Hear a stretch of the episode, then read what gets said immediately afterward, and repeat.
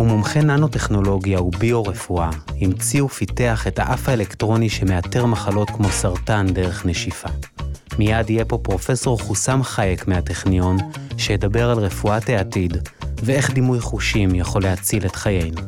המאסטרים, המרצים הטובים בישראל מגיעים עליכם עם קמפוס IL, אתר הלמידה של ישראל. עורך ומגיש, אסף וייס. דמיינו אף אלקטרוני, מכשיר קטן שבאמצעות חיישנים מזעריים מצליח לדמות יכולת הערכה של כלב. בזכות נשיפה לתוכו, טכנולוגיה לא פולשנית, מתאפשר גילוי מוקדם של סרטן. ואם טכנולוגיה מצילת חיים כזו לא מספיקה כדי להצית את הדמיון, אז נוסיף לזה שהמכשיר גם עשוי להיות זמין וזול, ובשונה מהרבה אחרים, נושא עמו בשורה של רפואה שוויונית גם לחסרי אמצעים.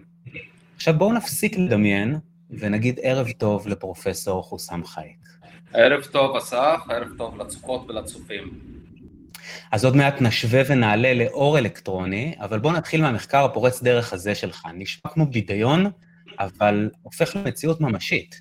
נכון מאוד. הפיתוח שאתה מציין אה, מתמקד, אה, כפי שסיפרת, במערכת אלקטרונית משולבת כימיה, שמדמה באופן הפעולה שלה את האף של בני האדם או הכלבים, והמערכת מאפשרת למשתמש לנשוף אל תוכה למשך כמה שניות, ואז המערכת מגיבה לסממנים של המחלה בנשיפה, עם מערך של חיישנים מבוססי ננו-טכנולוגיה.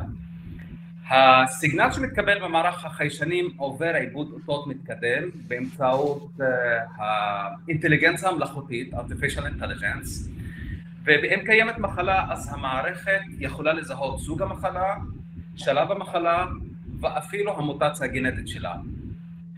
בעזרת אותה מערכת הראינו כי בדיוק כפי שלכל בן אדם ישנה טביעת אצבע ייחודית אשר מבדילה אותו מכל בן אדם אחר בעולם, כך גם כן באוויר הננשף, אותה חותמת כימית יכולה להשתנות עם שינוי המצב הבריאותי או סוג המחלה ואם קיימת בוודאי מחלה. אני רוצה להיות קצת יותר ספציפי, אם אנחנו דיברנו אה, שזה מציל חיים, אז ראינו כבר בניסויים קליניים אה, במספר מרכזים בעולם כי מערכת האף אלקטרוני יכולה לגלות בין אם אדם בריא או חולה באחת מתוך 17 מחלות שונות כולל שמונה סוגי סרטן, מחלות עצביות, מחלות מדבקות, מחלות דלקתיות ואפילו המערכת מסוגלת לתת מידע לגבי תת סוג המחלה ושלב המחלה. בחלק מהמחלות אפילו, כמו בסרטן הקיבה, הצלחנו לראות ולקבוע לא רק את קיום ותכונות המחלה, אלא גם כן להגדיר את האנשים הבריאים אשר נמצאים בדרגת סיכון לפיתוח המחלה בעוד 10 עד 20 שנה. זאת אומרת, לעשות איזשהו מודל של ליווי, אה, דבר שאשר יכול לציין איזה אנשים שהם בריאים כרגע ואין להם סממנים צדדיים יכולים להיות בקבוצות סיכון ששווה לעקוב אחריהם. לא ייאמן, פשוט אני... אני מנסה לחשוב על ה... אתה מספר פה בעצם, אם אני מבין נכון, מכשיר עם קולטנים שפולט סוג של סיגנל חשמלי שמנותח על ידי אלגוריתם? מדויק. זה אה, סוג של מערך של סיגנלים חשמליים שמומרים כתוצאה מתגובה עם חיישנים כימיים, ואז אנחנו מנתחים את כל המערכת בדומה למה שאנחנו עושים עם האף שלנו, האף של הכלבים, אה, עם אלגוריתם מתקדם שמדמה באופן הפעולה שלו את מערכת המחשבה אצל האנשים. אז בעצם לדמות את המערכת הזו זה, זה דבר אחד, אבל אני רוצה עוד לחזור שלב אחד אחורה. אפשר בכלל לזהות מחלות באמצעות ריח? בוודאי. אה, אפשר לזהות באמצעות ריח, אבל אה, אה, אה, אני רוצה לציין, אה, את הסיפור הזה, הוא חוזר כבר 2,400 שנים. באחד הימים, עוד לפני 14-15 שנים, אני קורא במקרה על היפוקרטוס השני, שמכונה באב של הרפואה, שהוא אבחן מספר מחלות באמצעות הערכת הבל פה של החולים. שוב, לפני 2,400 שנים. והוא היה מריח לאנשים את הפה, וכך היה לו אה, הרבה מקרי הצלחה בגילוי מחלות של כליה וכבד. עכשיו בהמשך אני גם כן מתחיל לגלות כי אה, עוד אה, היו הרבה מדענים לאורך כל ההיסטוריה שהכרחו מחלות כדוגמת המדען הצרפתי הדגול בכימיה, לבואזייר, שהריח מחלת הסכרת דרך האור. ומעבר לכך, אפשר היה למצוא, ואפשר היום למצוא גם כן עדויות, כי ניתן לאמן כלבים להריח סרטן, בדיוק כפי שמאמנים אותם להריח חומרי נפץ. ואפשר להניח בוודאי כי יש מספר רב מאוד של מחלות שמן הסתם יש להם ריח, אבל הריכוז הנמוך שלהם לא מאפשר לגלות אותם אצלנו באמצעות האף האנושי, אבל כן באמצעות מערכת הערכה הכלבית, הדברים כן ניתנים לביצוע. ומכאן כמובן הגיעה ההשראה שלי למחקרים ולפיתוחים שהובילו לבנייה של האף אלקטרוני. איך הגעת לעסוק דווקא בנושא הזה? הרי לא, תקן אותי אם אני טועה, לא הגעת מרפואה. אני, אני מהנדס uh, במקור, uh, עד לפני 14 שנה כמעט לא ידעתי מה זה רפואה, ובקושי ידעתי מה זה רופא. אבל uh, ההשראה למחקר התחיל מטריגר בצורת צלקת שהייתה בתוכי עוד בתקופת הדוקטורט אה, במהלך טיפולים של ידיד שלי אה, שחלה במחלת הסרטן אה, כשהוא היה חולה לא היו לי את הכלים המדעיים בתור מהנדס לעזור לו אבל כשהפכתי למדען עצמאי זאת אומרת כשהצטרפתי לטכניון מצאתי כי אחת הדרכים הכי יעילות לטפל בסרטן זה לגלות אותה בשלבים המוקדמים שלה. ועוד לפני שאנחנו מרגישים את הנוכחות שלה בתור אנשים והרי אה, המנגנון היה אה, גילוי מוקדם יכול להעלות את ההישרדות מהמחלה בצורה מופלאה. אבל בשביל לעשות זאת אני צריך להנגיש ולפתח וגם כן לחקור מערכות לא פלשניות הנדסיות מבוססות כימיה וחשמל בשביל להנגיש אותם לעולם הרפואה.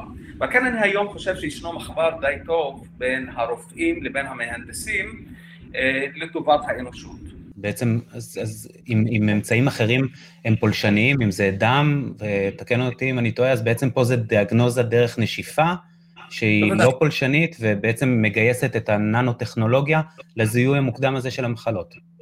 בוודאי, מדובר על מערכת לא פולשנית, כל מה שאתה צריך לעשות זה לנשוף שלוש שניות לתוך המכשיר, וזהו, נגמר הסיפור. עכשיו, מעבר להיותה מערכת לא פולשנית, המערכת היא מדויקת, כיוון שהיא יכולה להגיב לכימיה של הגוף, אוקיי? ולא רק לריכוזים של התאים הסרטניים בגוף. על כן היכולת שלה לגלות יותר מוקדם את המחלה הוא הסתברותית הרבה יותר גבוה. תשמע, לפני שנעבור לדבר על האור האלקטרוני, אני רוצה רגע לדבר על ריח בפרספקטיבה קצת יותר רחבה. זה חוש מופלא בעיניי, ויש בו משהו חמקמק שלא ניתן לאחוז או לתעד או להעביר, כי נראה לי שבניגוד לצליל ולמראה, אין שפה שיודעת לכתוב ריח. אני תוהה אם יש בכלל טכנולוגיה שמסוגלת להקליט ולרשום ריח ולהעביר למישהו אחר. אה, האמת היא שאפילו עכשיו פה בשיחה בינינו, או בזום, אנחנו הרי רואים ושומעים, אבל כאילו זנחנו את החוש הייחודי הזה ואת פוטנציאל הדיגיטציה שלו.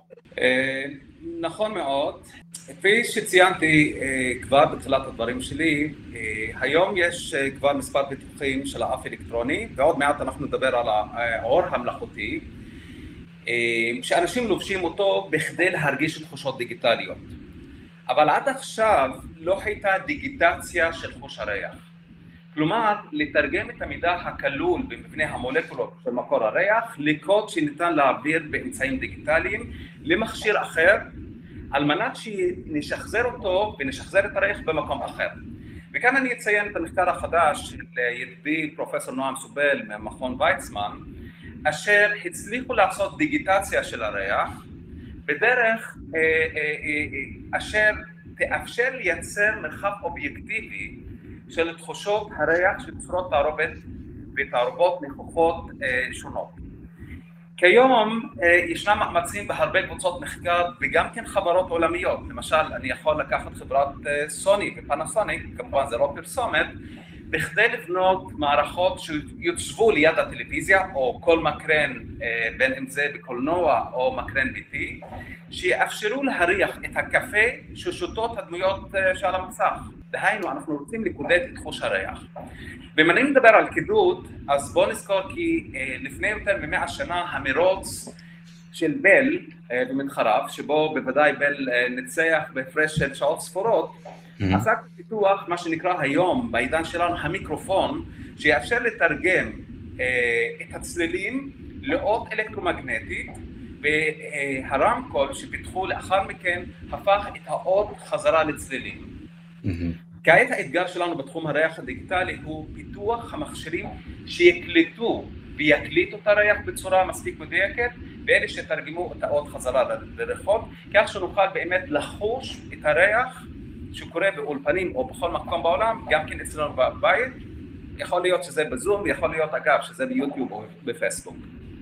מדהים, מצית את הדמיון, והאמת שאתה כבר עונה פה לצופה אה, פיני שניר ששואל עד כמה אנחנו קרובים להקלטת ריחות והדפסה שלהם, אז בעצם עם, עם גלי קול אנחנו כבר יודעים לתרגם לגלים אלקטרומגנטיים, או אולי אפילו לקוד דיגיטלי, המכשיר של הנמען בעצם מתרגם אותו בחזרה לגלי אור וקול, אז אה, סביר להניח שלא רחוק היום שבו זה, זה יקרה בעוד אזורים. שאלה נוספת שאולי בהקשר של קורונה, אה, שלומי בן עטר שואל, האם יש מערכת כזו בהתאם למה שאתה פיתחת על האף האלקטרוני לגילוי קורונה? כלומר איזושהי מערכת, אה, פיזור של מערכת כזו בכניסה למקומות יכולה לייצר גילים ירוקים. נכון מאוד. אה, עוד לפני שהגיעה הקורונה אל מחוזותינו בארץ, אנחנו כבר היינו בניסוי בווהאן בסין בעזרת האף האלקטרוני. אנחנו שלחנו את המערכות שלנו, אבל תכננו כבר את סדר הפעולה שלהם באמצעות האינטליגנציה המלאכותית מהארץ, כאן מהמעבדות שלנו, ושם קלטנו את הנשפה של אנשים שהם חולים בקורונה ואנשים שאין להם קורונה, או שאנשים שאין להם קורונה, אבל הם, יש להם סימנים דומים לאלה של המחלה. זאת אומרת מישהו שיש לו שאול או אינפלואנזה אחרת אה, שהוא לא כולל את הנגיף אה, אה, של הסארס קוב 2 ותוך כמה שבועות קיבלנו את התוצאות והתוצאות היו עם דיוק סופר יפה וסופר מדויקות. הגענו לדיוקים בין 92 אחוזים ל-100 אחוזים והצלחנו שם להבדיל בין אנשים שיש להם קורונה ולהבדיל אותם מאנשים שהם בריאים ומעבר לכך הצלחנו לגלות ולהבדיל בין אנשים שחולים בשפעת רגילה וגם כן אנשים שחולים בקורונה. בואו נזכור ובואו נרגיש שאנחנו היום נמצאים בתחילתו של החורף והרבה מאיתנו מצוננים וזה מעלה הרבה חשד וגם כן חשש של הרבה מערכות וגם כן של בני האדם שאולי זה קורונה ועל כן במערכת הפשוטה אה, שציינתי מקודם אנחנו נוכל לעשות את ההבדלים וגם כן הראינו מעבר לכך שנוכל לנטר את הבן אדם בזמן המחלה שלו עד שהוא יבריא. בלתי נתפס. אה, טוב, עם, עם כל ה... באמת הדברים האלה, בוא נעבור לדבר על אור אלקטרוני, שפה אתה לוקח את המזעור לאקסטרים, נכון? ספר לנו על זה.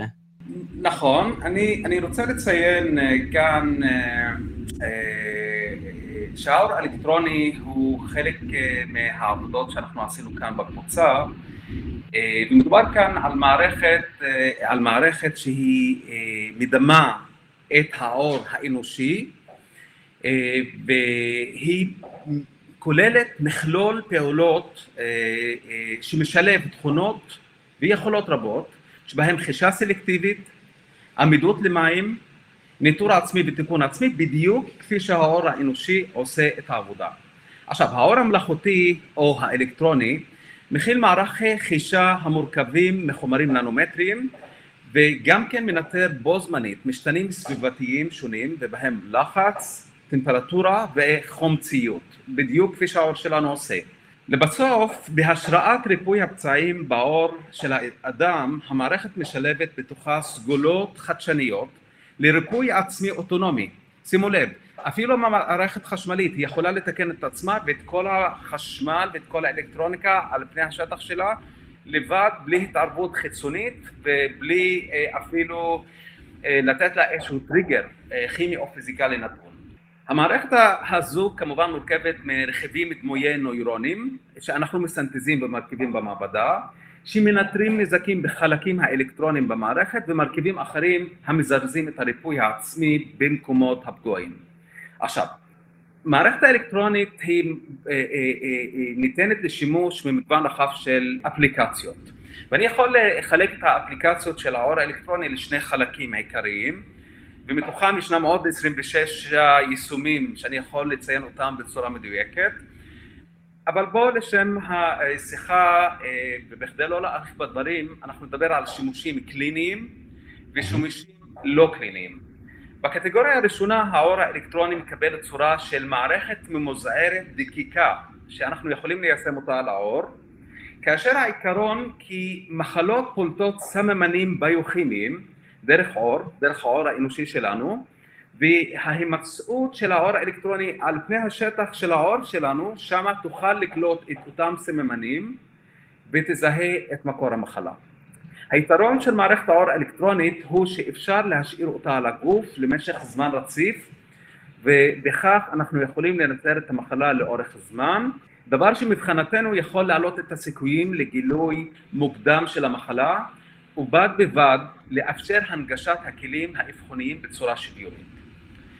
בחלק הלא קליני, אור אלקטרוני יכול לשמש לאינטראקציה בין אדם למכונה או בין מכונה למכונה או בין אדם לסביבה או בין מכונה לסביבה או כל הקומבינציות הללו ביחד וזאת למשל בכדי לאפשר אה, לדוגמה לרובוטים לחוש בדומה אה, לבן אדם או לאפשר התראה על נזק מכני במכונה ספציפית מבעוד מועד.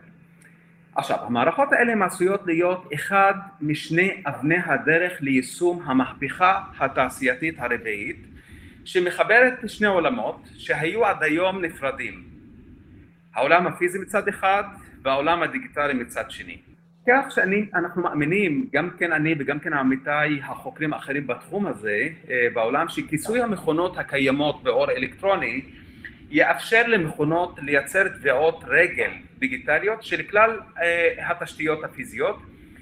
אה, ואני מאמין באופן אישי כי האור האלקטרוני בין אם זה שפיתחנו או שקבוצות וחברות אחרות פיתחו והשיגו יתרמו משמעותית לשינוי הצורה בה אנחנו חיים היום וגם כן את הכלכלות בהם אנחנו עובדים. אז בעצם אם, אם אני מצליח להבין, החלק הראשון, הכן קליני, זה מערכת ממוזרת דקיקה שבעצם אה, מאפשרת לגלות את סממני המחלה דרך, אה, דרך האור. נכון. והדבר הבאמת מופלא הוא שמדובר בטכנולוגיה שוויונית, כלומר, היא נגישה גם למדינות מתפתחות, לאזורים ללא חשמל ומים. אה, נכון מאוד, אני מדבר על טכנולוגיה שוויונית, וזה העיקרון שמוביל אותי בחיים. גם כן ברפואה, גם כן באקדמיה, גם כן בהוראה, גם כן בפדגוגיה, גם כן בחינוך וגם כן ברמת הפרט. ואם אני כבר מדבר על טכנולוגיה שוויונית, אז הפעם הראשונה שהתחלתי לחשוב על נושא אה, זה היה במהלך הפיתוחים שלי בטכנולוגיה אה, של הנשיפה, שכבר דיברנו עליה במהלך השיחה שלנו. ואז במהלך הפיתוחים כבר לפני שבע שמונה שנים קיבלתי הזמנה להרצות בכנס בהודו ושם בדרך אה, משדה התעופה לבית המלון עברתי באזור עוני כפי שלא ראיתי בחיים שלי. אנשים הלכו שם ברחובות ללא בגדים והעוני היה ממש ניכר על כל אה, אה, האנשים שם ברחובות ולא רחוק משם היו עוד מיליון אנשים שגרו באוהלים על שטח או על ממדים של 25 קילומטר על 25 קילומטר. התחושות שלי היו קשות ופתאום מצאתי את עצמי בדילמה מצד אחד אני חוסם שאפתי למצוינות באמצעות מדע בכדי לייצר מערכות לאבחון מהיר, קל וזול, ואני רוצה להדגיש קל וזול, זה היה המוטו שלי בפיתוחים, אבל מצד שני מסתבר כי האתגר הוא הרבה יותר גדול מכך. המחלות לא מבדילות בין אנשים ולכן גם כן האבחון והטיפול לא צריך להבדיל בין אנשים. עלתה לי השאלה ואת הדילמה ביני לבין עצמי. איך נייצר שוויון רפואי לאותם אנשים? החיים על פחות מדולר אחד ליום ואשר רובם גרים במקומות ללא חשמל וללא מים. פשוט התשתיות בהרבה מקומות בעולם השלישי לא קיימות. והפתרון אגב היה למזער ולדקק את מערכת האף האלקטרונית שאנחנו פיתחנו לעובי הקטן מקוטר השערה בעשרה פעמים כך שיהיה ניתן להדביק אותה על האור ממש כמו הטאטו שאנחנו מדביקים לילדים על הידיים ואני כמובן בתור אבא אני גם כן משתמש, משתמש בטאטו כזה מדי פעם בתור הפעילות עם הילדים ואותה מדביקה עם הרכיבים החשמליים יכולה להריח את המחלה דרך האור פשוט מהיר וזול. עכשיו, בואו נדמיין שהטכנולוגיה הזו תלווה את הבן אדם, בין אם הוא עשיר ואם הוא עני, מלידתו ועד מותו. מדבקה שתוכל לנטר את הבריאות ואת הפיזיולוגיה שלו בצורה רציפה, שנייה אחרי שנייה. אולי בינתיים זה נשמע מדע בדיוני, אבל אני יכול לספר לכם שאנחנו בדרך לשם. תשמע, אני, אני מרגיש שאני, התגובות שלי ממחזרות את עצמם, אני כל פעם עונה לך שזה נשמע מדהים ו, ובלתי נתפס. אבל אני חייב להגיד שפה, בנקודה הזו, דווקא עולות לי גם שאלות אתיות. כי חיישן ביומטרי שמנטר את הגוף שלנו, הרי גם יכול באיזשהו תרחיש עתידי לשלוח אותות למקורות אחרים, לחברת הביטוח שפתאום תייקר את הפרמיה, או, או למעסיק שלי. אמ, איך, איך מטפלים בכלל בכל התחום הזה של האתיקה, שלא לדבר בכלל על דואופול, פייסבוק, גוגל, שמידע כל כך מעמיק על הגוף שלנו וההתנהגות שלנו, הוא הרי מכרה זהב עבורם, רק לחשוב על אבחון רגשות בהתבסס על מידע ביומטרית, איזה, איזה, איזה פרסומות גרמו לנו לפעילות מוחית מסוימת או לדופק מואץ. נכון, אני, ברשותך אני רוצה רק להרחיב את השאלה עם קצת רקע בכדי להעביר לצופות ולצופים מה, אה, מה הנושא שמדאיג אותנו בקהילה המדעית, לפחות מדאיג אותי גם כן בתור בן אדם שמתעסק בתחום שרוצה להנגיש רפואה שוויונית וחייב להשתמש בעולם הווירטואלי והעולם הדיגיטלי. אז כפי שכולם יודעים, אנחנו היום אה, חיים בעיצומה של מהפכה בתחום הידע והמידע, והכוונה היא לגידול האקספוננציאלי בקצב הייצור של ידע חדש והזמינות והנגישות אה, אליו באמצעות אין ספור טכנולוגיות ואין ספור אתרי אינטרנט, מקורות מידע, ערוצי טלוויזיה, תחנות רדיו, רק you name it. מה שמעניין במהפכה הזו היא שהטכנולוגיה מקדימה בהרבה את התפיסה של המוח האנושי, כך לפחות אני חושב. לדוגמה, וגם כן אה, אה, משהו פשוט מאוד שאנחנו רוצים, צריכים לעכל. אנחנו היום בעולם מנצלים רק שני אחוזים מהמידע שאנחנו מייצרים בפועל. זה מרמז כי אכן יש עדיין כיום אתגרים טכנולוגיים, למשל איך, במה ננצל את ה-98 אחוזים מהמידע הרדום או הפסיבי שאנחנו מייצרים, או האם המידע הזה יכול להיות מנוצל בצורה לא אתית ועל כן בעיניי האתגרים היותר חשובים כיום בשנת 2020 הם שניים הגנה על הפרטיות והדרה ואי שוויון בעולם הווירטואלי ואני אפרט תכף על שני הנושאים האלה שבעיניי זה הדבר הכי קריטי שאנחנו צריכים לחשוב עליו בתור חברה. Mm-hmm. הנושא הראשון זה הגנה על הפרטיות. שזה גם כן מתממשק עם העניינים האתיים. הכניסה של הטכנולוגיות החדשות מאפשרות, כפי שציינת, איסוף של סוגי מידע נוספים שלא היה אפשר לאסוף אותם קודם.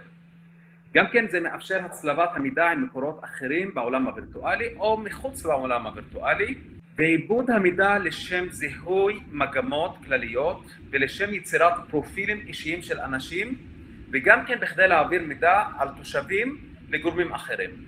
ועל כן יש להגדיר וגם לממש את הזכויות לפרטיות, את משמעותה ואת היקפה וגם כן את המישורים השונים שבהם היא פועלת. ביחס גם כן המדינה והאזרח, ביחסי השוק והצרכן ובין האזרחים לבין עצמם גם כן.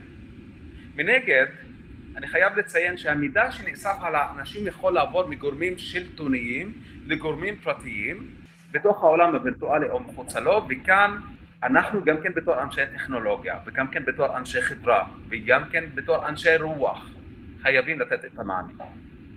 הנקודה השנייה שציינתי כבר זה הדרה ואי שוויון בעולם הווירטואלי, שזה גם כן בעיה אתית כפי שאתה אה, אה, ציינת או רמזת בדברים שלך. יש היום זיקה בין דיגיטציה ובין פערים חברתיים. כללית אני יכול לומר כי תהליכי הדיגיטציה המתרחשים בהרבה זירות עשויים לצמצם פערים משום שהם מאפשרים נגישות להשכלה ולמידע. אבל התהליכים האלה עשויים גם כן להוביל להגדלת הפערים הקיימים וליצור הבדלים חדשים בשל היעדר נגישות לתשתיות וגם כן בשל חוסר במיומנויות דיגיטליות אצל כמה חלקים בחברה או באוכלוסיות מסוימות. בנוסף, בעולם הווירטואלי או הדיגיטלי המאופיין באוכלוסיות מגוונות, השימוש בטכנולוגיות שונות קשור גם כן למאפיינים של הקבוצות החברתיות ולמרחב שבו הן מתגוררות. יוצא מכך כי השפעה לא אחידה של הדיגיטציה על כלל החברה ועל כן ישנה סוגיה של אי שוויון בעידן הדיגיטלי. עכשיו, עבור החלק אה, אה, אה, האחר שאתה ציינת, אתיקה שוב אני חוזר ומדגיש, אתיקה ופרטיות זה שני דברים שחייבים ללכת בד בבד וגם כן אבטחה היא צריכה לכסות וצריכה לשמור עלינו גם כן מפני הסערה הזו.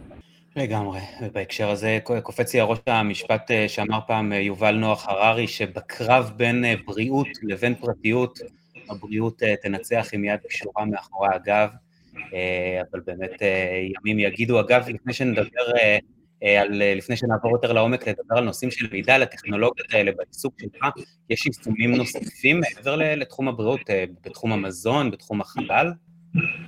בהחלט, אה, כל המערכות שהזכרתי בין אה, הם אה, במחקר הבסיסי של, שלהם או של האור האלקטרוני או של האף אלקטרוני או של החיישנים האחרים שאנחנו מפתחים הם בשימושים של food and quality control, דהיינו לזהות את איכות וטיב האוכל והמזון, גם כן בתחום ניטור הזיהום הסביבתי וגם כן יש להם הרבה אה, אספקטים, גם כן בניטור האספקטים הסביבתיים מתחת למים, אה, בכדי לוודא שיש לנו איכויות של מים ופחות זיהומים בהקשר הזה. טוב, אני רוצה שנעבור לדבר קצת על אה, למידה דיגיטלית, ברשותך, ובהקשר הזה אולי נגיד מילה עלינו, על קמפוס אייל, אנחנו אתר הלמידה של ישראל, שותפות בין מטה ישראל דיגיטלית במשרד הדיגיטל הלאומי והמועצה להשכלה גבוהה, יש אצלנו כבר מעל 270 קורסים מעולים שנלמדים על ידי יותר מ-400 אלף לומדים. אגב, אחד מהם זה כימיה אורגנית אה, למהנדסים של פרופסור מוריס אייזן מהטכניון, אחד אחר שנמצא בפיתוח עכשיו, אפרופו השאלה האחרונה שלי, אה, זה קורס אה, של אתיקה וטכנולוגיה. הכל כמובן אונליין, הכל בחינם, הכל בזמן, במקום ובקצב של הלומדים, אבל עוד לפני שהוקמנו, ב-2014, אם אני לא טועה, עלה לאוויר הקורס הדיגיטלי הישראלי הראשון בפלטפורמת קורסרה, אה, קורס של הטכניון, שאתה עומד מאחוריו, שהיה חדשני גם בהנגשה שלו בכמה שפות בו זמנית. נכון מאוד. אה, זה מסע החיים, במיוחד שאנחנו התחלנו בסיפור הזה, כשכל התחום של הדיגיטלי בעולם היה בחיתוליו.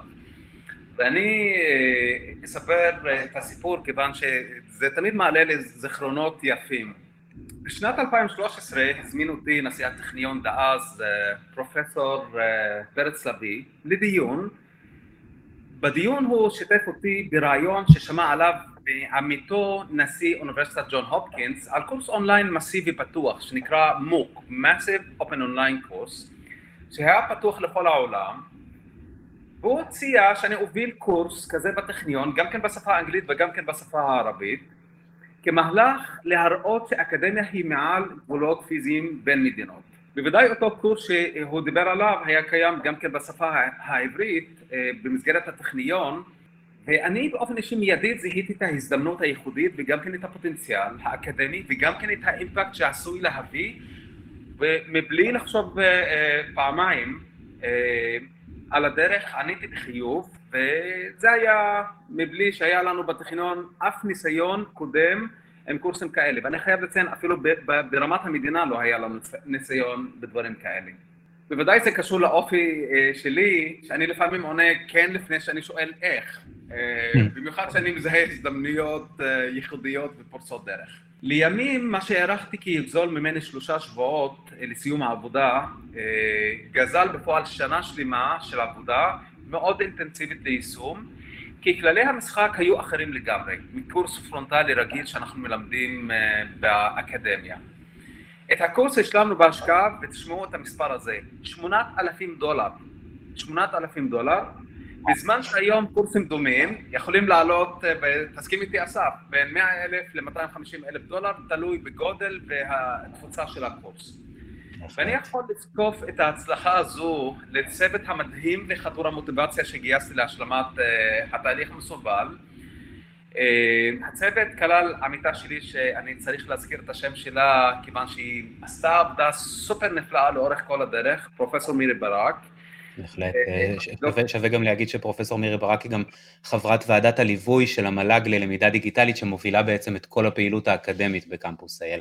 בהחלט, אז היא ליוותה את התהליך מבחינה פדגוגית ביחד עם שתי דוקטורנטיות, דוקטור עביר ותד ודוקטור מיטל בר שגב שהיא היום אה, CTO של אה, חברה, אה, הזנק מאוד חשובה ושם האמונה שלנו וההתמקדות שלנו במטרה מזהירה את החשיבות של זמינות המשאבים והאמצעים. אה, כאנקדוטה, אני חייב לציין שאני ביצעתי את כל צילומי ההרצאות. כשאני יושב על הברכיים, בכדי להתאים את הגובה שלי למגבלות הגובה של המצלמה, אבל אה, מה, מה לא עושים היום כשנהנים בתהליך שעשוי לבוא לטובת הסטודנטים והלומדים? החדשות הטובות ש... צילמת את כל הקורס על הברכיים?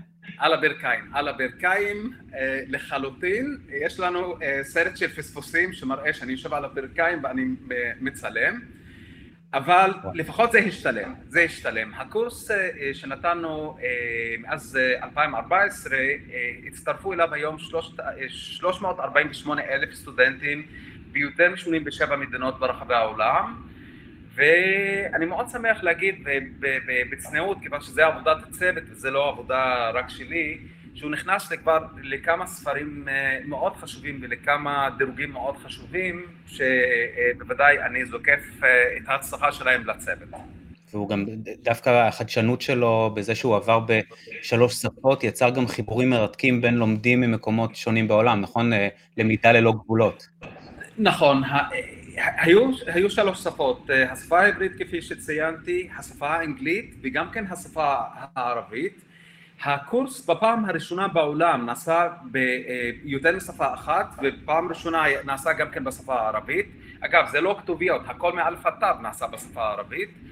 ואני חייב לציין שמהמזרח התיכון בשנת 2014 היו לנו 6,200 סטודנטים שהצטרפו לקורס ומהם היום מאותם סטודנטים אה, אה, אה, ישנו ליווי שהם מבצעים לטובת הסטודנטים אחרים בתור מתרגלים תשמע, אני מעריך שמאז 2014 זרם הרבה traffic בפלטפורמות למידה דיגיטליות, ובין הצופים אני מנחש שיש כאלה שעוסקים בעצמם בלמידה דיגיטלית, מפתחים קורסים בקמפוס אל או נוגעים בצורה כזו או אחרת בטכנולוגיות למידה. יש לך איזשהם טיפים עבורם, כמי שבאמת אה, היה שם אה, לפני כולנו?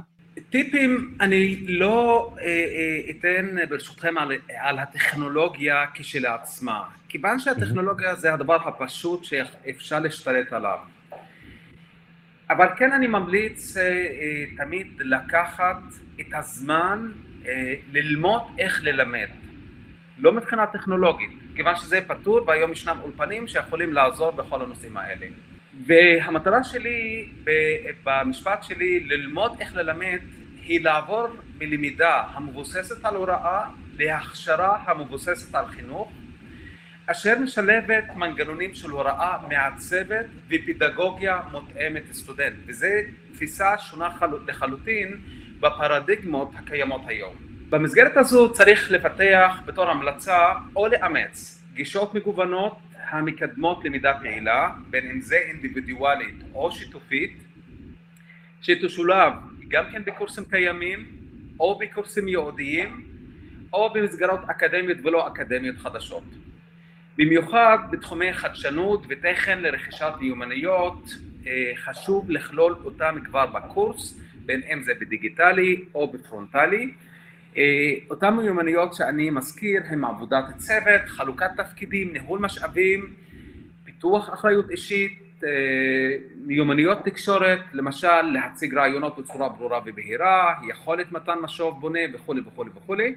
ודבר נוסף, חשוב מאוד להבין כי רוב הכיתות הן הטרוגניות מבחינה חברתית ועל כן ישנה רגישות חברתית של המרצים בכל הפלטפורמה שהם מלמדים לגבי היתרונות והאתגרים העובדים בפני כל תת קבוצה וקבוצה, דהיינו צריך כן לעשות הנגשה והתאמה של הדברים בצורה אה, אה, פרסונלית אה, ככל האפשר.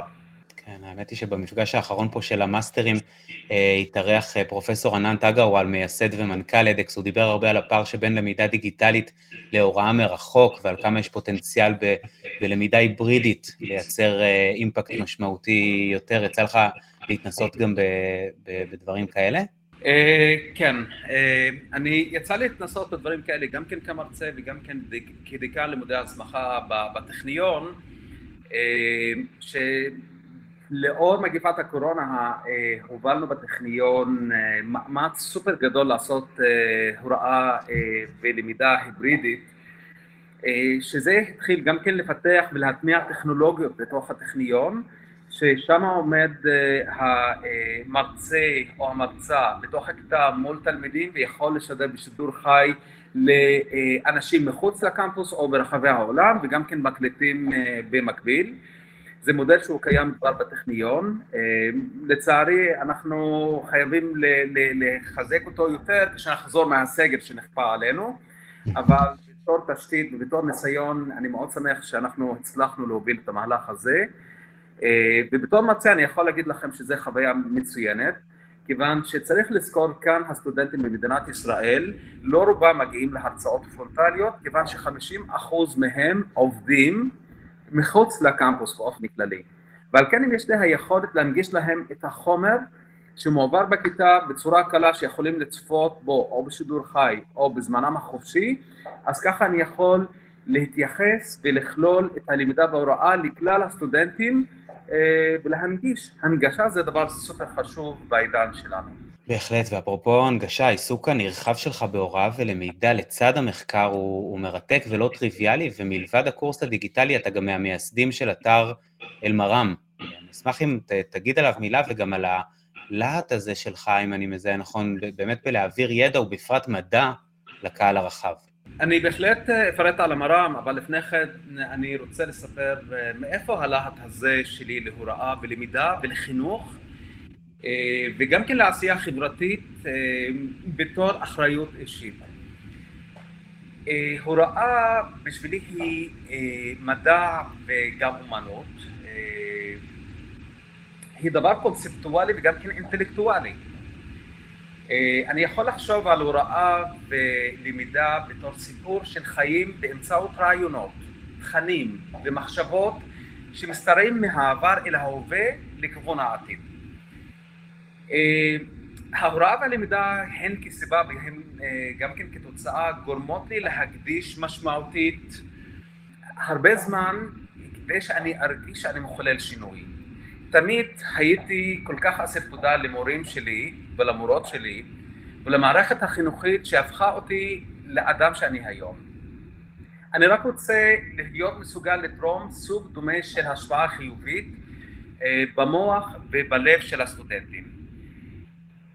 בהקשר הזה החיים שלנו מושפעים מחידושים במדע ובטכנולוגיה וההתפתחויות במגוון תחומים שנעים בין חלקיקים תת-אטומיים עד לטכנולוגיה גנטית ועד לגלקסיות מציעות יתרונות ממשיים לחברה שלנו אך גם כן מעלות שאלות חברתיות רחבות מאוד. על כן הציבור זקוק בדחיפות להבנה טובה יותר היכן וכיצד מדע וטכנולוגיה משתלבים בחיי התרבות והתעשייה של האומה. יש כמובן הטוענים כי על המדענים לשמור על האובייקטיביות שלהם על ידי הימנעות לחלוטין ממעורבות אזרחית או על ידי התמקדות בלעדית במתן מידע רלוונטי לאותם דיונים אזרחיים. זה עוזר לפחות, כך לפחות עולה מהטיעון של האנשים שיבטיח שהתובנות המדעיות יהיו חופשיות מהשפעות חציניות ככל האפשר וייתפסו כמשוחדים, מדויקים ולגיטימיים. עכשיו, אני באופן אישי חושב בצורה הפוכה לטיעון הזה. כמדען שעוסק במחקרים בסיסיים וגם כן יישומיים, אני מאמין כי העבודות שלי יכולות בסופו של דבר להשפיע מאוד על החברה ועל כן אני מרגיש שכן מוטלת על הכתפיים שלי אחריות להפנות את תשומת הלב לנושאים ציבוריים הכרוכים בכך.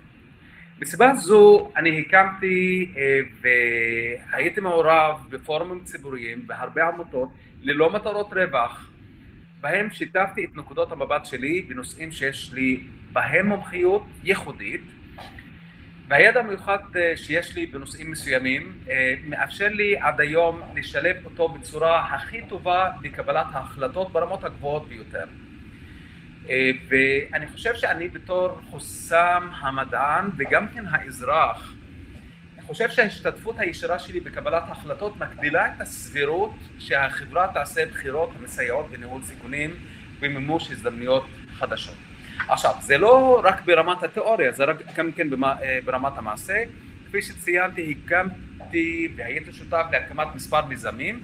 אחד מהם, ואחד החשובים מהם, זה אתר אל-מראם, שהוקם על ידי אה, קבוצה של מדעניות ומדענים מהחברה הערבית, כולם בתחום המדע והטכנולוגיה, והמטרה שלנו הייתה להנגיש את המדע בשפה הכי פשוטה, לא רק לאותם אנשים מומחים במדע, אלא גם כן לציבור הרחב.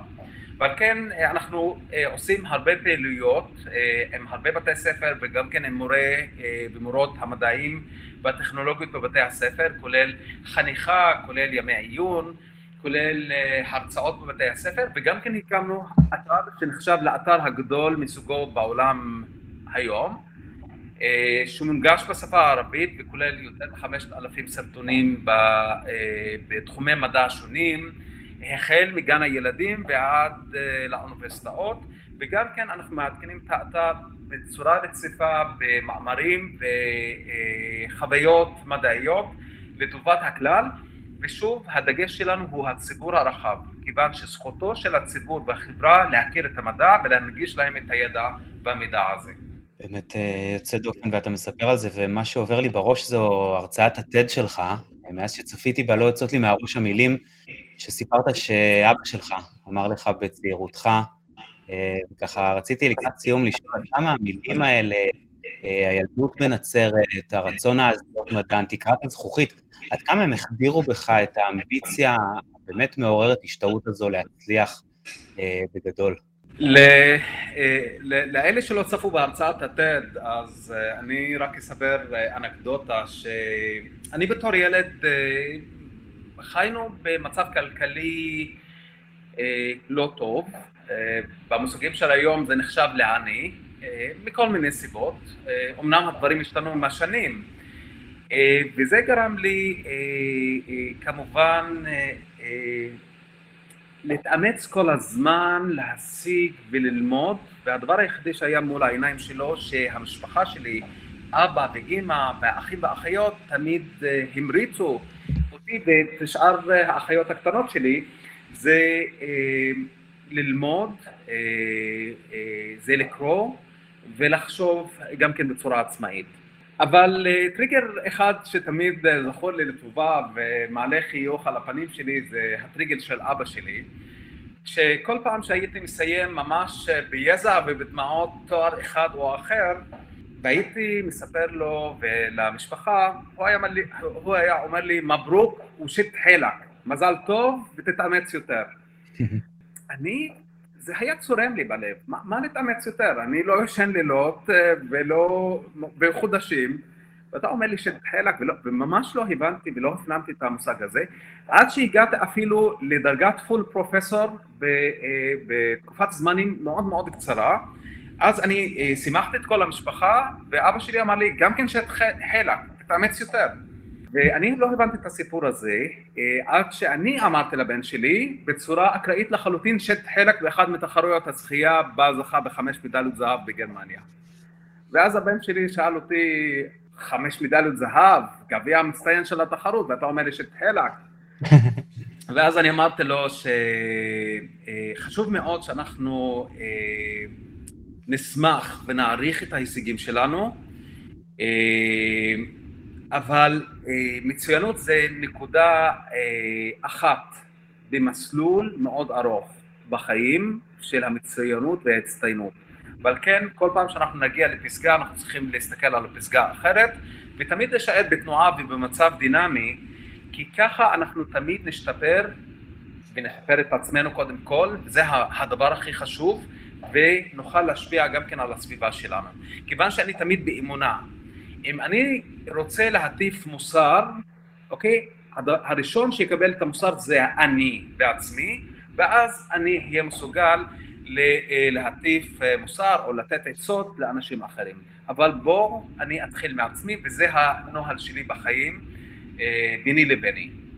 שמע, הולך ונגמר לנו הזמן לצערי, כי נראה שהיה אפשר להמשיך את זה עוד, עוד הרבה מאוד, אנחנו מתקרבים לשאלה האחרונה שכל המאסטרים נשאלים בסוף. Uh, נגיד גם שקמפוס אייל מובל על ידי מטה ישראל דיגיטלית במשרד הדיגיטל הלאומי והמועצה להשכלה גבוהה, ומציע את הקורסים הטובים ביותר לכולם בחינם. ולסיום, מאחורי השידור הזה עומדים הרבה אנשים יקרים ומוכשרים, אמיר גירון, רונית אריס ממן, שירה אמיר, ג'ימי חטיב, מורן ארוש, לירון אטיאס, אבישי פרידלר, דוקטור צביה אלגלי וערן רביב.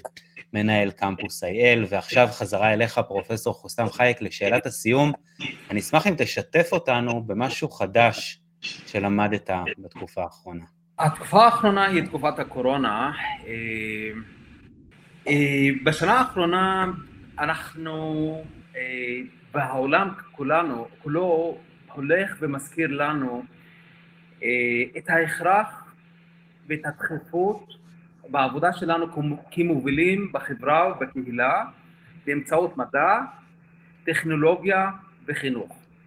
אה, עם כל החיים שלנו ניסינו לייצר ודאות מול הכאוס שאנחנו נמצאים בעיצומו היום. אני יכול לציין בוודאות מוחלטת שההתפתחויות כתוצאה ממגיפת הקורונה מלמדות שאנחנו צריכים לוותר על הניסיון הזה. ההתפרצות של מגיפת הקורונה קברה את כל הניסיונות ליצור עולם מבוסס אה, ודאות. בזמן שהקונספציה קרסה תחת ההפתעה שהטבע הכין לנו, השתכנעתי עוד יותר כי עלינו ללמוד את מיטב הכלים להתמודד עם הלא נודע וזאת באמצעות עיצוב הידע ופיתוח הכישרונות שלנו ושל הסובבים אותנו בדרכים אפקטיביות ועוצמתיות. ולמען האמת ראית מקרוב איך בני אדם גמישים וחושבים שאינם נרתעים מההתמודדות הישירה עם הלא נודע, יכולים להוביל חדשנות במגוון תחומים. לסיום, אני אה, רוצה לציין כאיש אקדמיה שהובלתי כמה מהלכים חשובים באקדמיה במהלך תקופת הקורונה, אחרי שלא ישנתי ימים ושבועות וחודשים, אני חייב לומר כי המגיפה הנוכחית הראתה מעבר לכל ספק כי האקדמיה היא פלטפורמה של אתגר אינטלקטואלי שבה שואלים את המובן מאליו ומאתגרים את הפרקונספציות בידע בכדי לנסח מחדש את המענה על האתגרים הסובבים אותנו גם בהווה וגם כן בעתיד. וזהו המקום שבו מתחילים את גבולות החשיבה בכדי להבטיח את הפריחה של רעיונות חדשים ואת היצירה של ידע חדשני. וזה המקום באקדמיה שבו ידע יהפוך אותנו ואת הסובבים אותנו לחופשיים מבחינה אינטלקטואלית, וזה מעצם האמונה, בעוצמת החשיבה וההליכה עם האמת שלנו, עם האני מאמין של כל אחד ואחד מאיתנו. תשמע, אני... היה לנו הרבה שידורים, אני לא זוכר מבול כזה של תגובות. אה, מעורר השראה, כבוד גדול, חוקר ואיש חינוך יוצא דופן, דוגמה ומופת. אני חייב להודות שאני מזדהה עם כולם. אה, פרופסור חוסם חייק, אני מאוד מאוד מודה לך על שיחה מרתקת ומעוררת השראה. תודה רבה לכם, תודה רבה לך, אסף. המאסטרים, המרצים הטובים בישראל מגיעים עליכם עם קמפוס IL, אתר הלמידה של ישראל. עורך ומגיש, אסף וייס.